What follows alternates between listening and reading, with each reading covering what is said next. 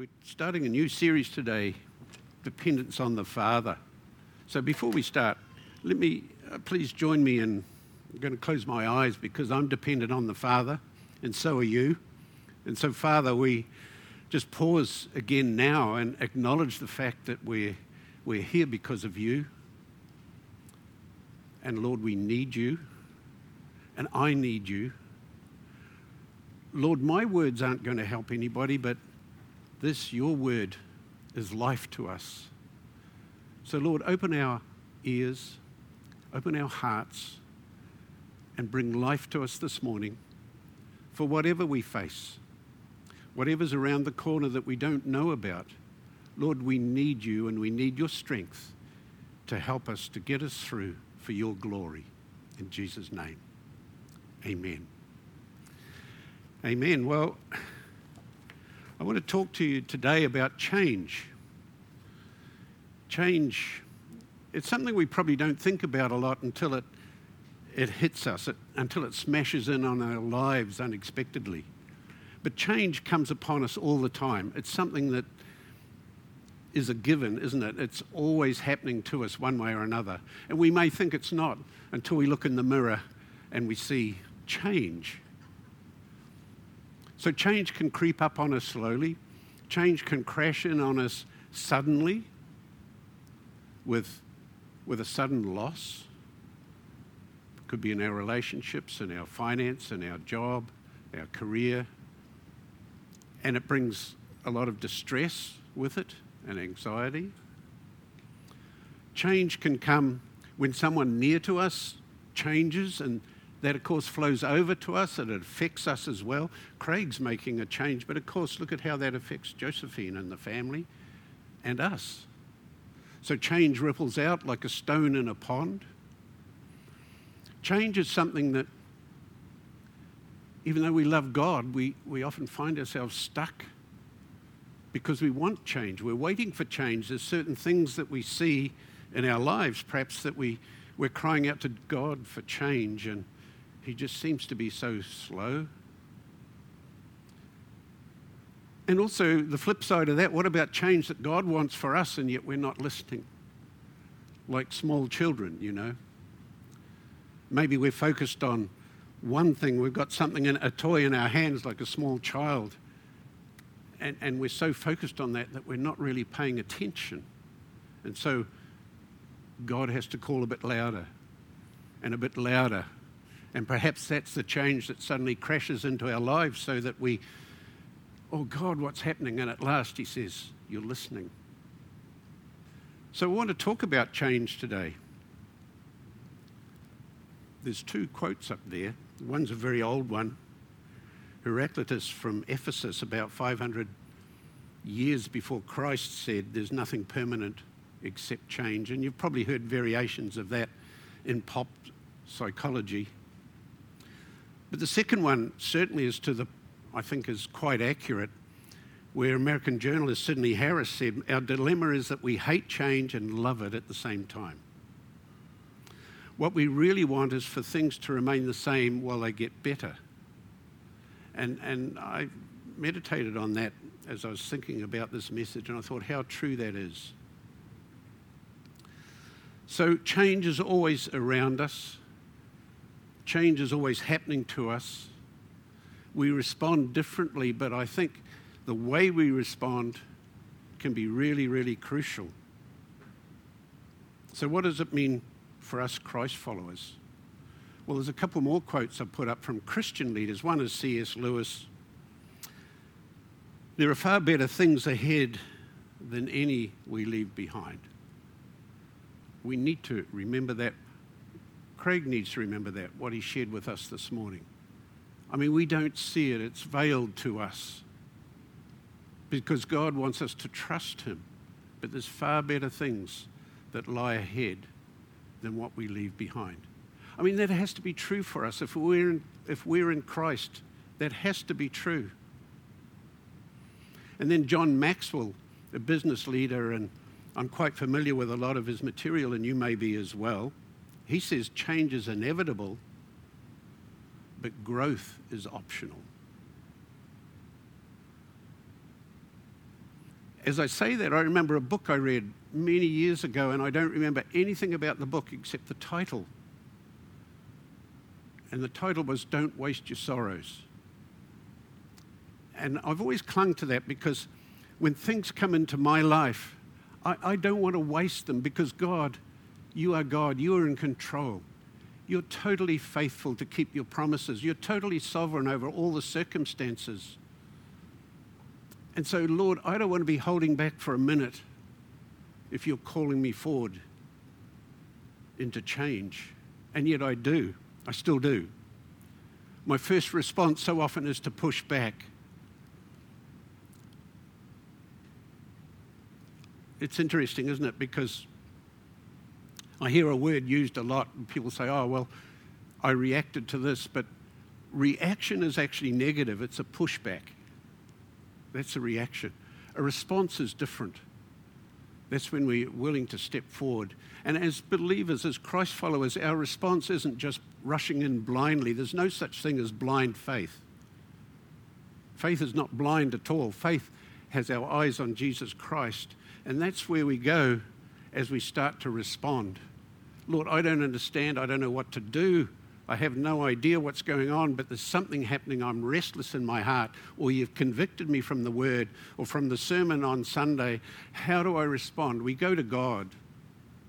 And so often in my life, I've been guilty of assuming I know the answer and trying to keep God's promises for Him. But that's not faith. And so often we can. You know, He's calling us to do something. We think, oh, yes, I can do that, like New Year's resolutions but eventually it fails because it's not something that's coming from the heart that God has put into my heart. It's something that's coming from my mind and from my weighing up and thinking, yes, that will be an advantage, so I will do it. You understand what I'm saying? We've got to operate in faith, and the only way we can do that is by looking to Jesus. It's not blind faith, it's looking unto Christ. So, do we believe in God's sovereignty? That's the first question when change crashes in on us. And uh, yes, of course, we say yes, we do up here. But when it comes to the pressure of it, we flail around, don't we? Thinking, what must I do? Forgetting that our Father is sovereign. And what about his faithfulness? Yes, I give mental assent to that, but I don't really understand his faithfulness until it's put to the test and it's in my heart. And the only way it gets into my heart is through His Word. So, Israel's struggle in the passage that Emily read so well for us, Israel's struggle was addressed by God through his prophet Isaiah now, most scholars say that Isaiah's prophecy at that time, in, in chapter 43, came about halfway through their exile in Babylon, which was five to six hundred years before Christ. And so they were in exile, they were a long, long way from home, they were a long way from their culture, from the temple, Jerusalem, and all the, everything that they knew and they held dear. They'd been torn away from it, change. And yes, it was a result of their sin. But isn't it amazing? Because even in spite of their sin, God's message came to them through Isaiah to bring them hope, to give them courage, to remind them that God is sovereign, that He's made these wonderful promises and He won't fail in keeping them. And that's what we need. That's what we need, isn't it? When change comes whether it's personally, like for Craig and Josephine, whether it's for us as Agora, as a group, as the body, we need to be looking to Christ. And so the elders are asking us to join them in prayer and fasting. And we need to be committed, church, to do that because it's not just for the church. We are the church, it's for us, and it's going to be determining our future. You see, I was amazed when, when Grant said Craig's been here for four years, thinking of COVID, isn't that so God? Just before COVID rushes in to bring so much anxiety and stress to people and even to, to rip people away from the church. he brings in a pastor, one whose gift, whose personality, whose wisdom, whose love, whose skills can hold his people together and keep his people focused on the word and on God's promises. You see, Craig was a man for those times. God knew the change was coming. He knew what we needed, and He gave us who we needed. And while we can't see ahead, we can see God and we can trust Him surely that what happens from here on, if we're looking to Him, will be something that God wants for us to move us forward into the next phase for Agora as we grow together in our journey for Him. Let's have a look at a few verses in Isaiah 43 if you've got your Bible. I'll see if I can. I don't want it too high because I don't want you just to see my forehead. But that's better. See, in Isaiah 43, it's just a, such an amazing passage. And while I'm going to read to you from a slightly different version to what Emily read, one of the things that stands out through that whole passage was, I am the Lord your God, the Holy One of Israel. Over and over again, God says who He is. Because that's got to be our first focus who God is. And I believe that's why Jesus, when He taught us how to pray in Matthew chapter 6, verse 9, He starts with our Father. And yet, so often when we go to Him in prayer, it's, oh God, the problem you see, we don't find strength by gazing at our problem, at our circumstances, at our fears. By voicing them again, even to God, that's not strengthening us ready for what God is doing tomorrow. But as we look to God, oh, our Father, see, He wants us to lift our mind to who He is. So we can view life and the problems and the fears and the circumstances from the position of being with our Father, looking down at the problem Instead of from the problem looking up to God, we're kind of aligning ourselves with God, looking down to the problem, our Father. And of course, the Father is important. That's where, I mean, that was revolutionary to the Israelites when Jesus said that. Because only one person could say that God was their Father, and that was the coming Messiah. But Jesus is saying we should all call him Father. I mean, he's our Lord, yes. He's our Savior, yes. He's our Master, yes. He's our friend, yes. But how much more there is in our Father. And so if we spend time in the Word and start finding passages that help us to understand the love God has for us, to realize what He's done for us, and to meditate on that and fill our hearts with that before we start praying about our problems and the issues we're facing. Now, I've always found that to be a massive key to faith. And people have often said to me, Oh, you seem so even. You don't seem to get upset or be thrown around by circumstances. You're always like you're floating through. Well, I am because I'm constantly aware of who my Father is and like a small child snuggled up to his daddy, I don't have to worry about tomorrow. I might have those questions, but I voice them in the context of being snuggled up to my Father. So let's have a look at verse 2 of Isaiah 43. When you go through deep waters, I will be with you. When you go through rivers of difficulty, you will not drown. When you walk through the fire of oppression, you will not be burned up, the flames will not consume you. It's hard to imagine circumstances worse than that, being consumed by fire or drowned in the river. I don't know if you've ever been in a situation you, where you've been scared of drowning. I have. I remember once swimming in a big pond in a river up the Coromandel with my grandkids, and I had two little kids there, and I just went out where it was a bit deep and turned around to swim in, and I got struck by cramp.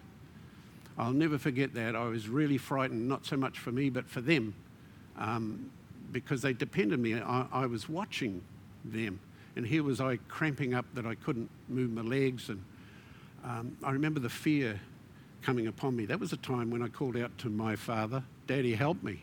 Father, help me. Help me. But he's saying, you know, even when you go through that sort of extreme thing, you will not drown, you will not be burned up, the flames will not consume you. So, in spite of my sin, in spite of my shortcomings, in spite of what I see in the mirror where I look old and I'm failing and my memory's not as good as it used to be, and this is going to be the story for you too one day. In spite of all of that weakness, sin, everything else, the worst the devil can do, everything else, in spite of that, he is saving me.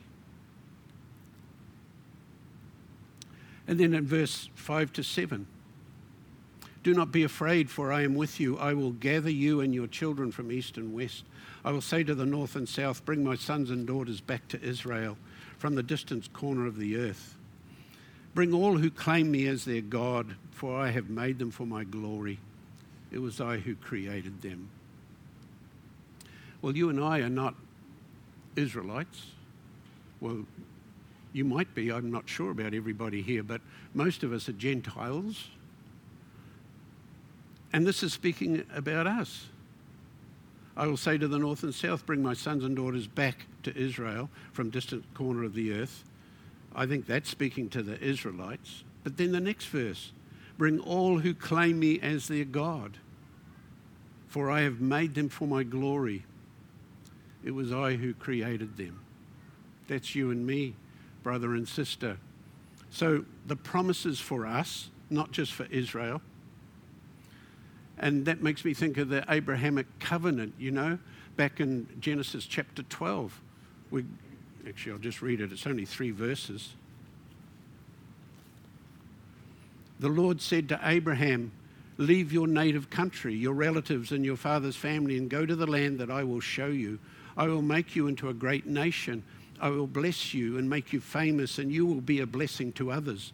I will bless those who bless you and curse those who treat you with contempt. Now, this sentence here all the families on earth will be blessed through you. That's us. And so we can take this word of Isaiah the prophet to the Israelite people and we can apply it to us as well, down through the ages. Then, verse 8 and 9 Bring out the people who have eyes but are blind, who have ears but are deaf. Gather the nations together, assemble the peoples of the world.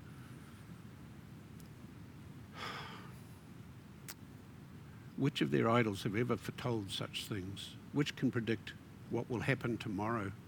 Where are the witnesses of such predictions? Who can verify that they spoke the truth? You see, the people of Babylon and the people that surrounded God's people, Israel in the time, they all had their gods, but their gods were made of stone or wood. They couldn't speak, they couldn't do anything, certainly couldn't create anything. And God's saying that He's going to gather people even from those sorts of cultures, once they turn to Him and acknowledge Him as the God, creator of all, it becomes a different story for them.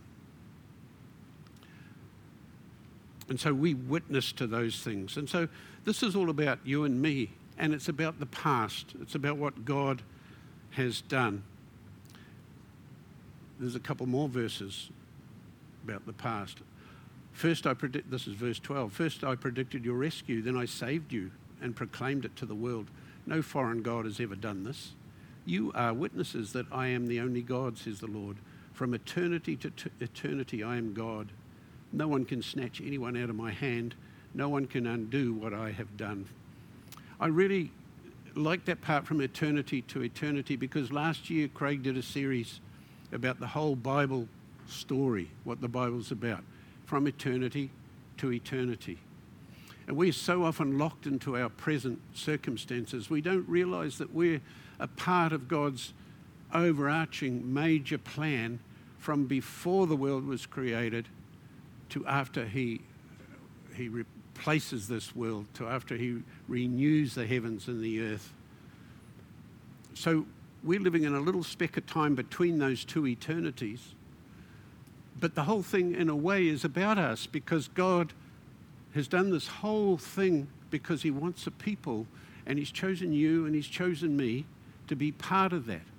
And that's part of the context of our Father as we think and as we pray facing changes and challenges, we realize the full context of the story. And doesn't that shrink our problems? Doesn't that shrink even the worst of circumstances? Even if we were to die today, we're part of the story still. And tomorrow is still better than yesterday for us because we'd be with Jesus, even if it got that extreme. And so Isaiah moves on now to the future. He's moving towards the future. And he says in verse 14, I won't read it because, because of time, but he just says that for your sake, I will send an army against Babylon. Remember, they were in exile in Babylon. I'll force them to flee. And again, he reminds them, I am the Lord, your Holy One, God's, uh, Israel's creator and king. And then he reminds them about the great Exodus, how he opened the waters and how he drowned Pharaoh's army. I drew them beneath the waves, he says, and they drowned, their lives snuffed out like smouldering candlewick. So that's, that's the future. And then he says in verse 18, and verse 18 and 19 are the key for us this morning. But forget all of that. Forget about the Israelite fleeing through the Red Sea and then God swallowing the Egyptians. I mean, what a miracle that was. And you think about the plagues and everything else that came before the slaves were released to go through the Red Sea. Forget all of that. It's nothing compared with what I'm going to do. Oh, this changes my worry, my anxiety to excitement. Does it you? I mean, we're all facing things. I'm pretty sure in saying that 90% of us here today will be facing some sort of problem or issue and we don't really know the way forward. And the other 10%, if you're not facing it, you're going to. We're going to face it. Change will hit us one way or another. Extreme change. Change that totally knocks us off the rails so we don't know what to do. God reminds of what's been done in the past. So, what has He done for you already? I mean, delivering people from the kingdom of Pharaoh. That's nothing compared to delivering people from the kingdom of darkness. Delivering people from the, the wrath of Pharaoh. That's nothing compared with delivering people from the wrath of God. And this is what we need to do. This is glass half full theology. See, I'm about to do something new. Do you not see it? And it's all part of the Abrahamic covenant, and it's all for us. So it, there was Israel. They were 1,700 kilometres away from Jerusalem. That's how far they were from home, and they longed to go home. And 1,700 kilometres, that's a long way to walk. Most of them didn't have camels or anything, only the elite had camels. Imagine walking 1,700 miles, and that was through burning desert. Most of them probably wouldn't survive, especially the elderly or the very young or the sick, 1,700 kilometres. But to get home, the way they would have gone was 2,300 kilometres along the rivers. So they had water and food.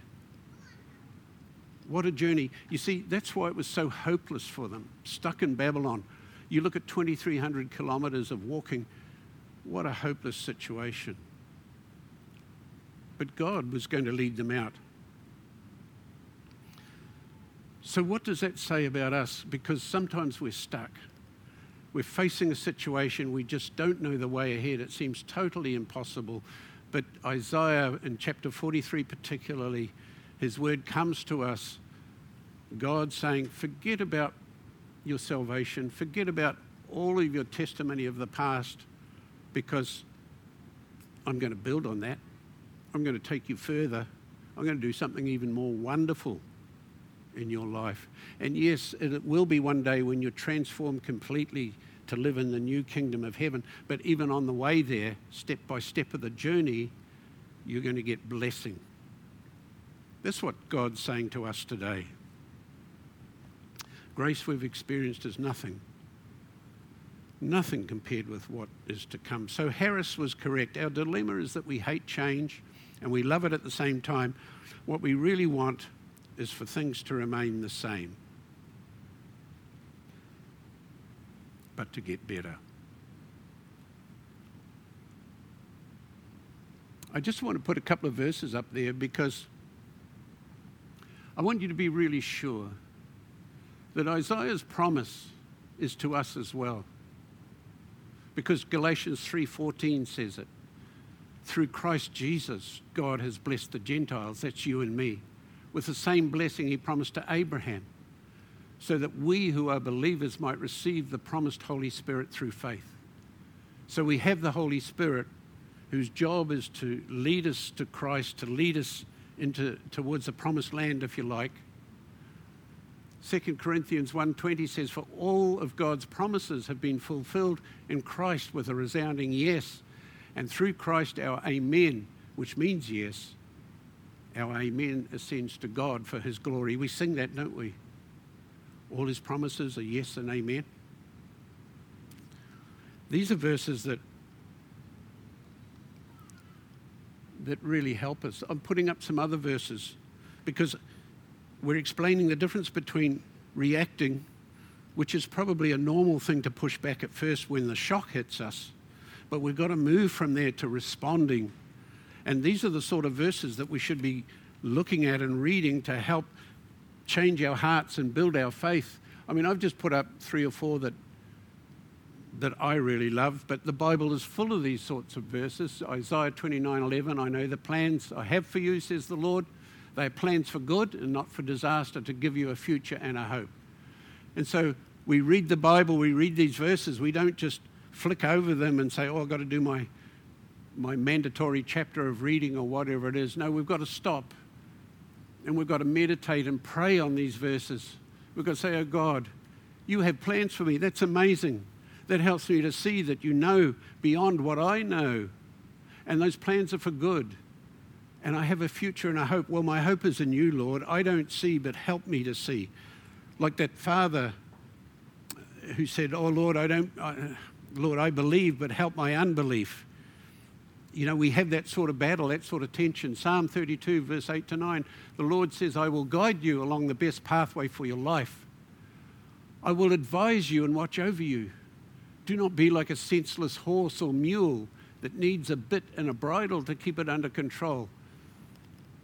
Oh God, I have to confess how often I've been like that stubborn mule with my hooves dug in. So you have to drag me kicking and screaming. I don't want to be like that, Lord. I don't want to be like that because you've offered to guide me. And a guide doesn't have to drag someone. So, Lord, I want to follow you. Help me to follow you. And so we read these sorts of verses and we pray and we ask God to come and bring them alive in our hearts and we find that we're facing change now with an enthusiasm to say, God, yes, I love the past, but I'm not going to be stuck there. I'm willing to move forward with you, trusting you, whatever it is that you have for me. I'm responding to you. So we should start that. If you're feeling convicted because you've kind of got in a rut and you're comfortable, and maybe God has said some things to you, but you've not responded. This is the way to respond. If you're feeling frightened and overawed because you can see things coming up and you just, it's like a steamroller coming and you just don't know how to respond, this is how you respond. This is how you do it. It's the one way God has given us. Without it, we're stuck and we're lost.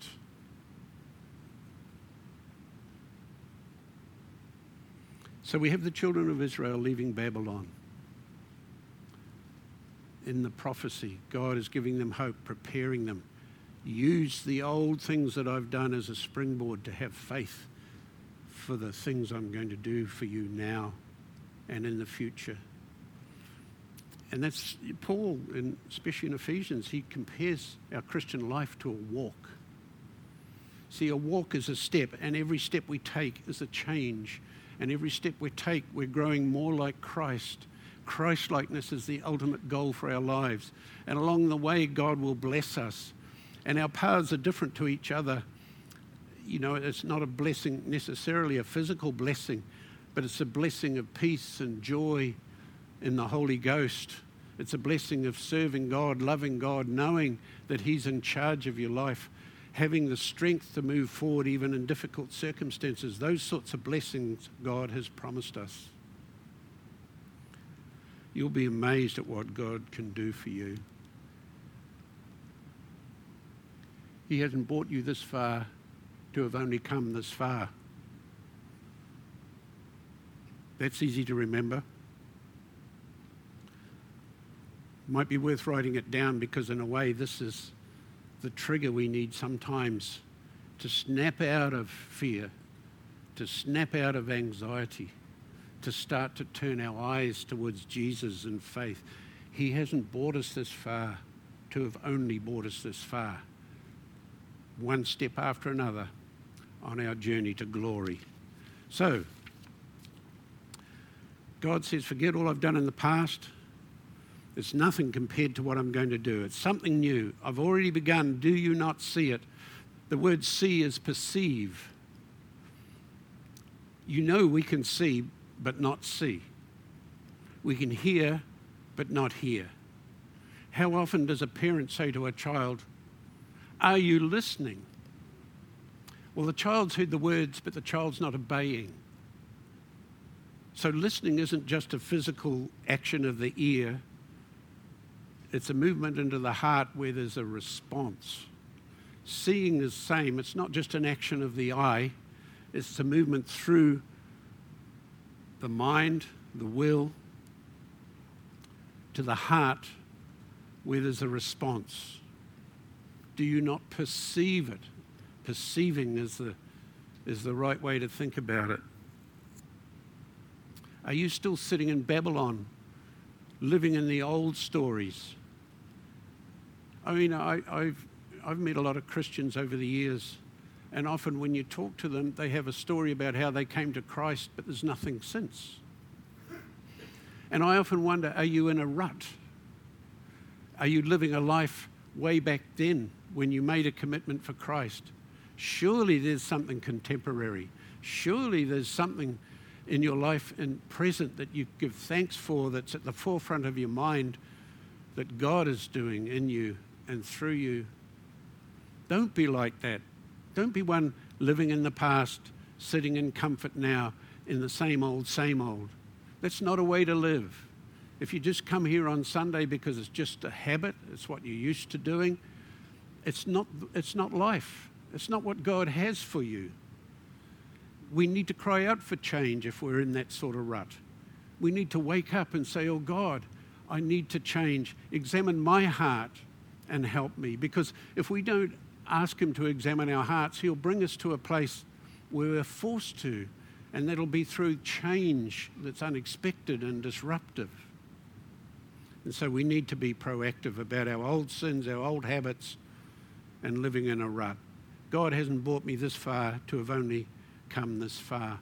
I was, I know what I was talking about, and I, and I understand perfectly what Craig was talking about and I'm sure a lot of you do too. I mean, for years I had a, an, a, an amazing life, honestly. I traveled a lot. I spent a lot of time in America, a lot of time in the islands. Um, I used to go to different churches and speak. I met a lot of amazing people, you know. I, things, if I told you everything, you'd think I was making it up. But I got an invitation to Ronald Reagan's birthday, and I went to that. That was back in the 80s. Um, amazing. I was a friend of the King of Tonga. I used to go and spend time with him and we'd talk about the Lord. And, you know, I've had an amazing life and then all of a sudden it was cut short. Talk about disruptive, unexpected change. I lost everything. It all stopped. And I resonate with what Craig said because the first thing you do is you get down and you start, well, I started blaming others. Then I moved to blaming myself. And, and I think that was all true in a way. There were things done to me that were wrong. There's things I did that were wrong. But you see, it's like those children of Israel who were so rebellious, constantly sinning against God, and yet still God loves them and He reassured them over and over again that He loves them and He's the Holy One of Israel with the power to deliver them, and I'm going to do something even greater than your last deliverance. So don't let that get in your way of expectation of what God's going to do next in your life, in your family, in your circumstances. We've got to have faith. So it was really the hardest thing I ever did because I so enjoyed that lifestyle. And, and you know, people, I used to go to places and people thought I was somebody because, especially in America, you know, here's this guy with his accent and he travels and he knows about the islands and blah, blah. And, you know, that feeds the ego. That's something that you really enjoy and stopped. Last week I was in Auckland and I met with the Fijian guy who's our leader in Tonga, because um, I was involved in particularly Tonga and the Solomon Islands, but other places as well. And, and I sat with Willie, and I, I realized a few things as he told me what was happening in the ministry. The ministry has gone so far ahead without me. And I realized here he is, a young man, vibrant, full of faith. He grew up from through our ministry. He was discipled by us. And he, when he came and joined us years ago, he was the gardener. He had no skills for ministry at all. And now he's not only leading Tonga, he's in demand. He's on the Youth for Christ board and he goes up to Holland and speaks to them there at their conference. And he's in demand in America. I introduced him for a few, to a few churches up there and they ask him back, but I'm not going back. But I, I see how necessary that was for the ministry because I'd come to the place where it had outgrown me and I was beginning to stifle it. And it's like that with our kids, you know. Our kids grow up, we don't keep treating them like they're little girls or little boys. We've got to allow room for them to grow and room for them to leave the nest and forge their own path. And we can only hope and pray that they carry the values that we've instilled with them and their lives are fruitful and successful because of that. But we have to let them go. And the ministry was the same because God wants it in a new season, and that requires a new leader because I was comfortable. I was comfortable in the skin I had at the time.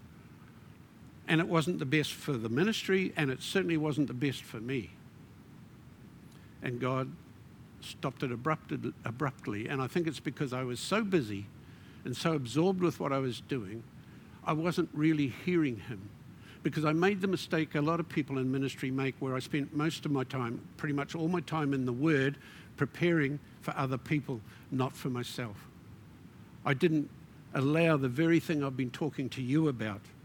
And that's why I feel this so strongly for Agora and for each one of you individually. We've got to turn our eyes to Jesus. We've got to realize that He's done so much for us but that's only the beginning of what he, what he wants to do if only we'll let go and let him. So there's a, quite a few things I could say. I mean, there's several sermons in this, but I just want to make one more point before I close.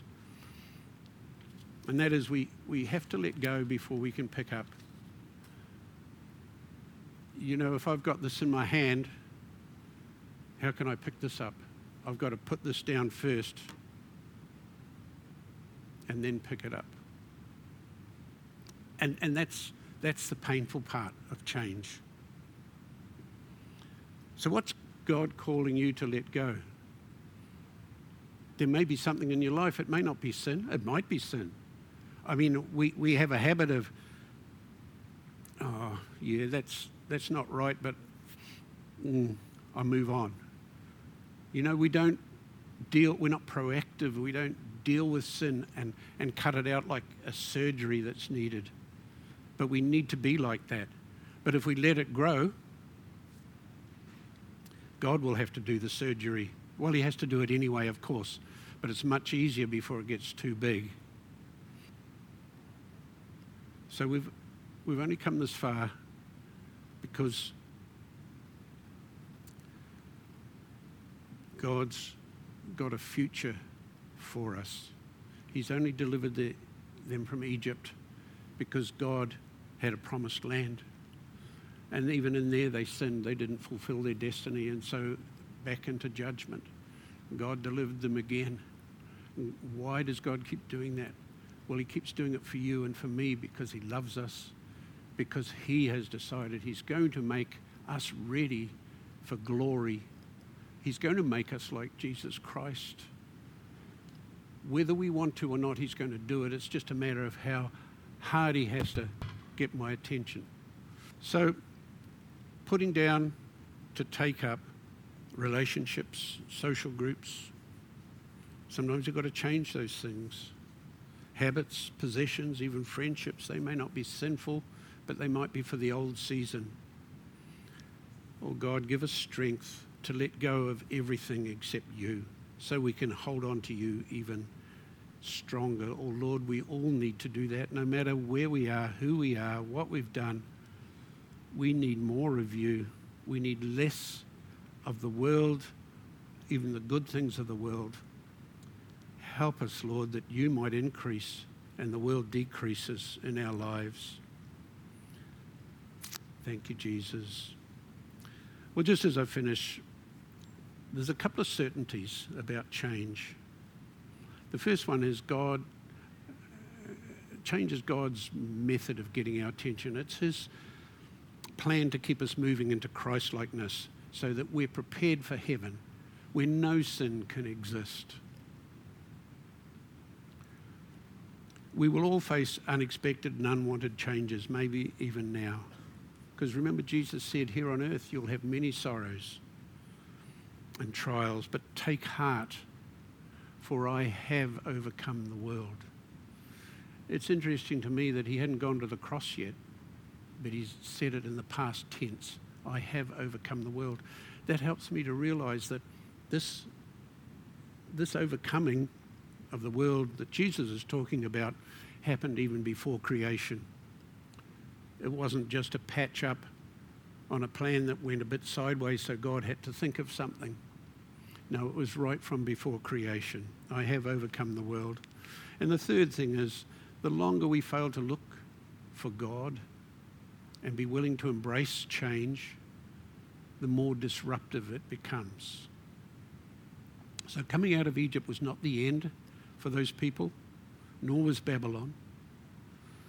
And yet, by the time Jesus came, their religion was so systemized that they didn't even really need God. They certainly didn't recognize Him when He walked amongst them. Isn't it easy to get into that trap? Don't, don't let yourself fall into that trap. Don't get in the rut. Use the past as a springboard into the future. Change will always be with us. Bodies decay, dreams and plans blow apart, pandemics strike, pastors step aside. It's interesting, Craig hasn't stepped down, he's stepped back from the front row into the side row, but he's not gone. And I'm so thankful for that because my first response was something of a grief, thinking, we're losing a friend as well as a really good pastor, but we're not. He's stepping aside from being pastor, but he's still here as part of us and part of the body, and we're really grateful for that. And God hasn't brought Agora this far. He hasn't brought Agora this far to have only come this far. We're a body, we're an organism, we're growing, we're doing it together. And so, whatever God's plan is, how difficult it may be to let go of Craig, we've got to realize that the next thing is going to be even greater. I know the plans I have for you, says the Lord, to give you a purpose and a hope. Or as Isaiah said, I will make a pathway through the wilderness, I will create rivers in the dry wasteland. I'm about to do something new. Father, let's pray. Father, change is change is so usual, so common. We probably don't think about it much. We're not proactive anyway, Lord. And for us here, maybe some of us changes come upon us abruptly this year, maybe already. Or maybe it's creeping up slowly with a sense of doom and uncertainty growing in our minds. Maybe it's brought on us by somebody else, their actions, but it's flowing over onto us. Or maybe we're in a rut. We're comfortable and we're doing same old, same old, just we're doing Christianity by habit. Oh, Lord, help us to give you permission to change us. But first, Lord, give us eyes of faith to see Jesus and to realize that the wonderful deliverance you've made in our lives already is nothing compared to what you're going to do for us as you uh, lead us towards that new Jerusalem. It might be 2,300 kilometers away from today. It might seem hopeless to us. But Lord, we know that you have all things in your hand. And so, Lord, lead us beside those rivers, those peaceful waters, uh, to the new Jerusalem. Qualify us to be there with Jesus for all eternity, I pray. In his name, amen.